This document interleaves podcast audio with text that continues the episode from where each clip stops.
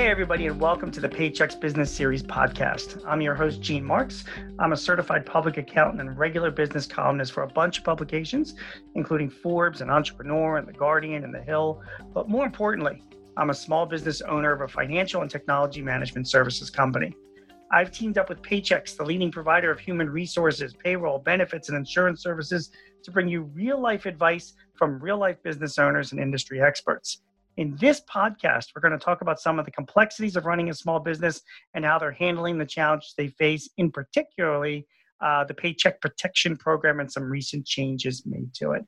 My guest today, I am proud to say, is Eric Asgeirsson. Eric is the CEO at CPA.com. CPA.com brings innovative solutions to the accounting profession, either in partnership with leading providers or directly through its development. The company has established itself as a thought leader on emerging technologies and as the trusted business advisor to practitioners in the United States with a growing global focus.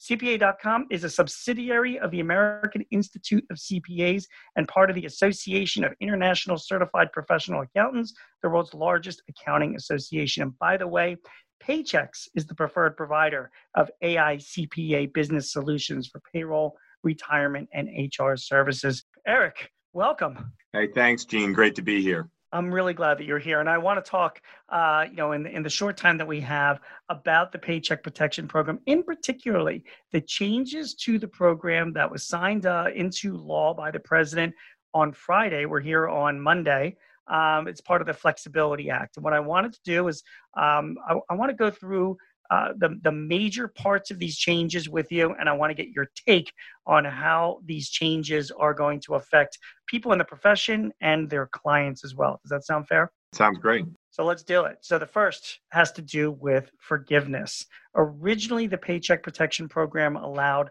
uh, businesses, once they got funding, um, to then document their expenses over an eight week period of time. And then after that eight week period was over, they could apply for forgiveness of the loan that they the loans that they received. The expenses are primarily payroll and some non-payroll expenses, which we're going to talk about next. But as far as the forgiveness period, the eight weeks was not by a lot of small businesses not enough, mainly because a lot of businesses hadn't opened yet.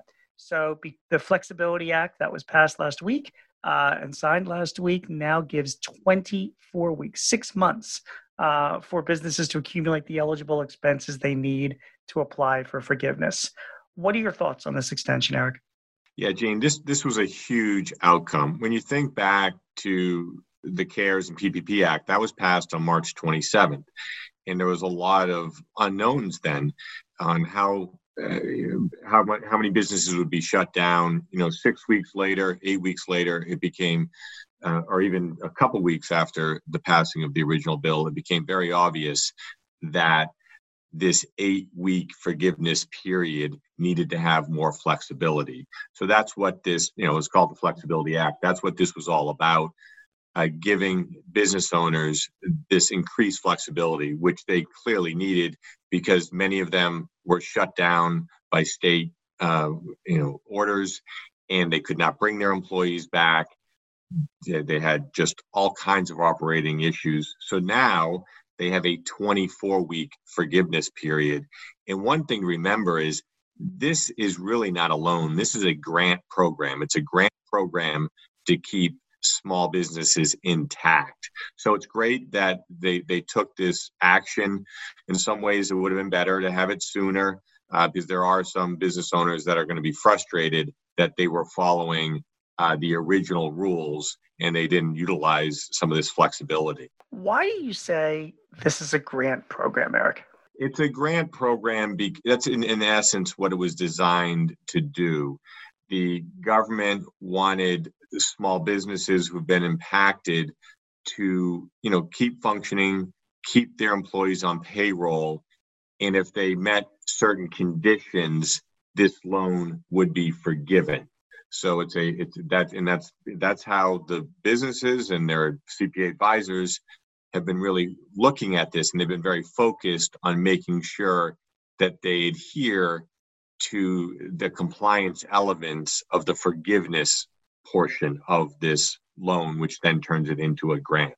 you know, if it's, and I agree with you, I think it is really, in essence, a, a grant program. But even though we say it's a grant program, businesses are still going to have to go through process of applying for forgiveness with their lenders and providing financial information and documentation and you know and other sources of information to help the banks then say okay your loan is forgiven.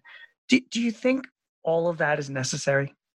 I do. I think it is necessary because in all cases you have to always make sure uh, things are being done in a in a fair and effective fashion without fraud. There's already been, you know, in, in all cases when you have programs like this, there's there's fraud that occurs. There's been fictitious applications, so you do need to have some checks and balances. With that said, we've been advocating to keep it as simple and as straightforward as process as, as, as possible.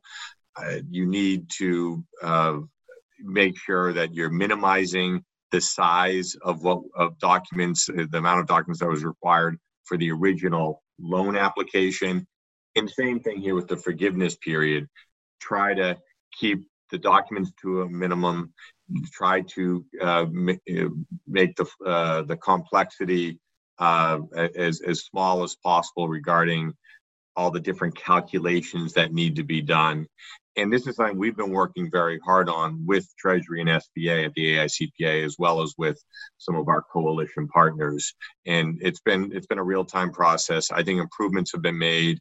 Uh, we still need some additional guidance related to how the forgiveness period uh, or process will work. That's going to be coming out. Today's June 8th. That's going to be coming out over the coming days.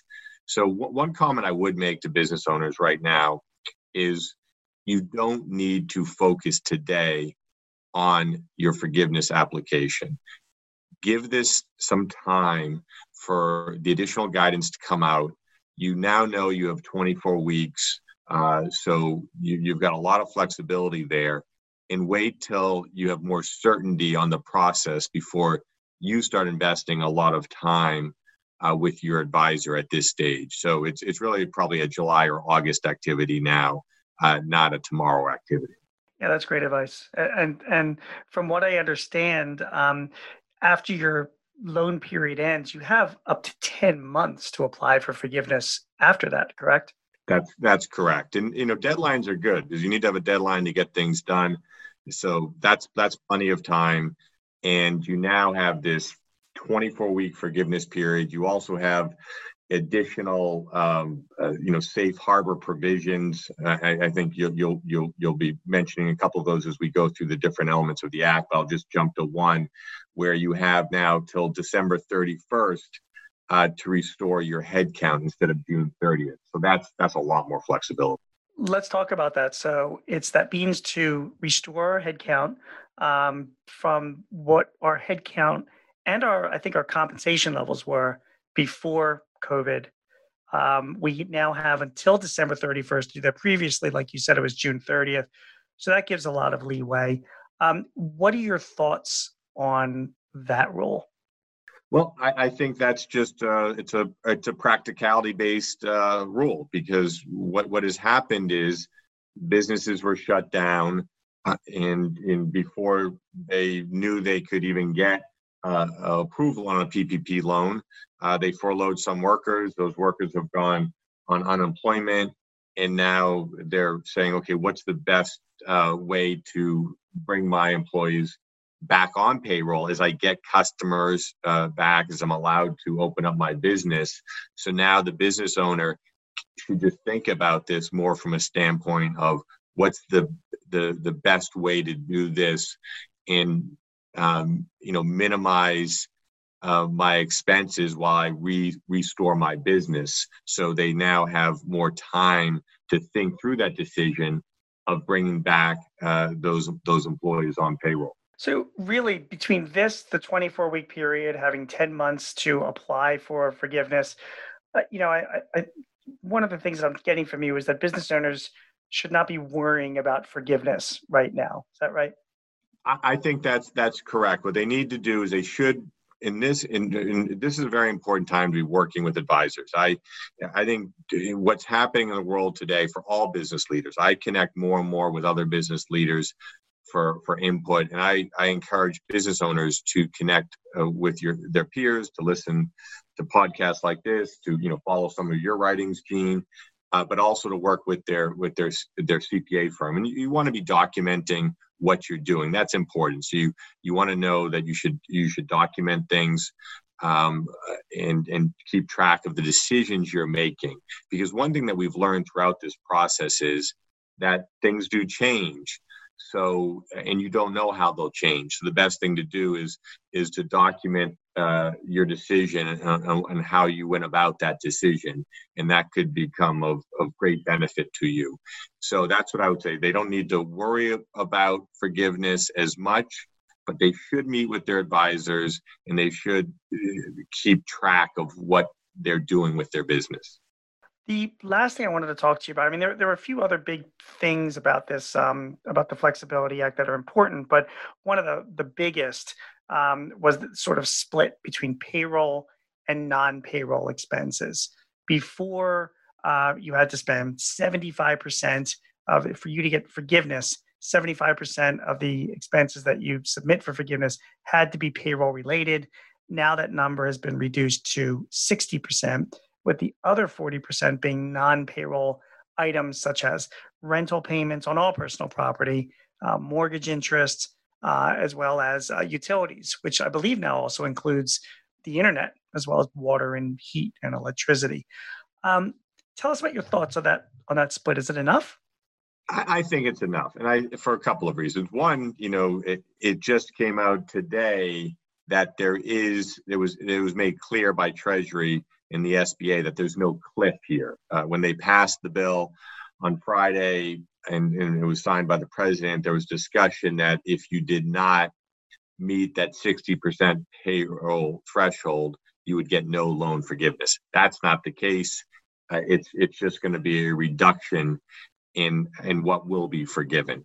But with this, you know, moving to 60 40 and you having 24 weeks uh, for the forgiveness period, you should be able to support that that 60% payroll number. So I think I think it is enough, and I think you know one of the key elements of this program is to keep uh, employees uh, retained at these small businesses. And it clearly is doing that. I mean, you look at the Friday's unemployment numbers; uh, they just blew everybody away. Uh, uh, you know, having unemployment decrease during the month of May, and I think as we look back on that, uh, it will be because of this paycheck protection program. Yeah, which really led me into my final question. I mean, it, it sounds like you're a fan. Do you do you think the program has been a success? I think uh, the, the, the it's pretty impressive what's occurred. Five hundred billion dollars, uh, you know, in improved loans to over you know four and a half million businesses and that that truly has made a huge impact what i what i would say so yes i think this is uh this it's it's been a work in progress but a lot of people have had have, have had good intent to try to you know maintain uh, the very important part of the economy which is the small businesses. And i think what i would like to encourage everyone to think about is businesses that have not applied. There's still 130 billion dollars out there with this with this increased flexibility if you have been impacted. Um, take a look at the program talk to your advisors and really think about applying uh, because I, I think there's a, there's a lot of opportunity here and i'm hoping that some people that did not take advantage of it and need to take advantage of it will during the month of june Eric Asgeirsson is the CEO at CPA.com. Uh, the company has established itself as a thought leader on emerging technologies and as the trusted business advisor to practitioners in the United States with a growing global focus. CPA.com is a subsidiary of the American Institute of CPAs and part of the Association of International Certified Professional Accountants, the world's largest accounting association, and Paychex is a preferred provider of the AICPA business solutions for payroll, retirement, and HR services. For more information about what we discussed today and other coronavirus questions and topics, please visit the Paychex COVID 19 Help Center. The address is paychex.com forward slash coronavirus dash resources. Eric, thank you. You're awesome. Great information. And uh, we have another conversation to have as well. Uh, everyone else, thank you for listening, and we will see you next time. This podcast is property of Paychex Inc., 2020, all rights reserved.